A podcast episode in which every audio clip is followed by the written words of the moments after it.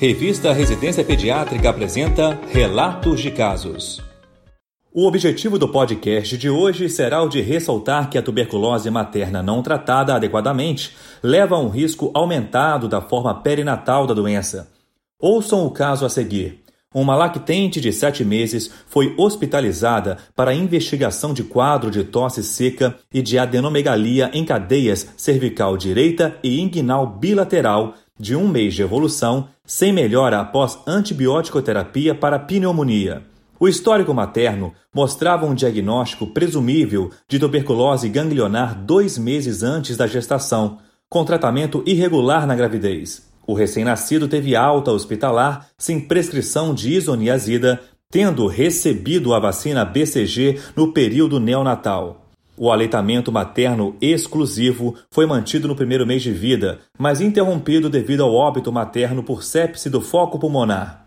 Durante a investigação da lactente, a ultrassonografia abdominal mostrou calcificações pontiformes hepáticas e esplênicas, discreta dilatação de pelvis renais e lesão expansiva sólida em pelve. A tomografia computadorizada de tórax evidenciou linfoadenomegalia em cadeias paratraqueal, paracardíaca direita e axilar esquerda, e áreas de consolidação e opacidade em vidro fosco em lobos pulmonares inferiores. Foi realizada a biópsia de gânglio inguinal, revelando cultura positiva para Mycobacterium tuberculosis. Foi iniciada a terapia com os tuberculostáticos rifampicina, isoniazida e pirazinamida. A paciente recebeu alta para acompanhamento ambulatorial com controle clínico radiológico e manutenção do esquema tuberculostático por seis meses, o que resultou em uma boa evolução clínica. No caso relatado, não foi possível afirmar se a forma de tuberculose teria sido congênita ou pós-natal, no entanto, essa diferenciação quanto ao modo de transmissão tem apenas valor epidemiológico, pois a forma de apresentação, o tratamento e o prognóstico imediato não diferem entre si. Há uma tendência em adotar o termo comum tuberculose perinatal devido à dificuldade em se identificar o exato período em que se deu a infecção, se intraútero, intraparto ou se no período neonatal.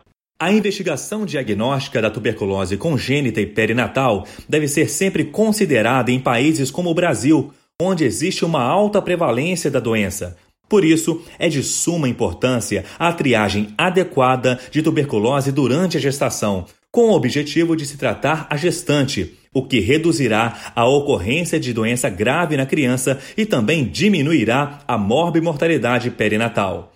Acessem o artigo integral, onde informações mais detalhadas, tanto imagens quanto exames laboratoriais, estão disponíveis e ilustram bem o caso apresentado. Acesse o site da revista Residência Pediátrica e no campo de busca digite tuberculose perinatal. Esse foi o podcast Relatos de Casos da revista Residência Pediátrica. Realização Sociedade Brasileira de Pediatria.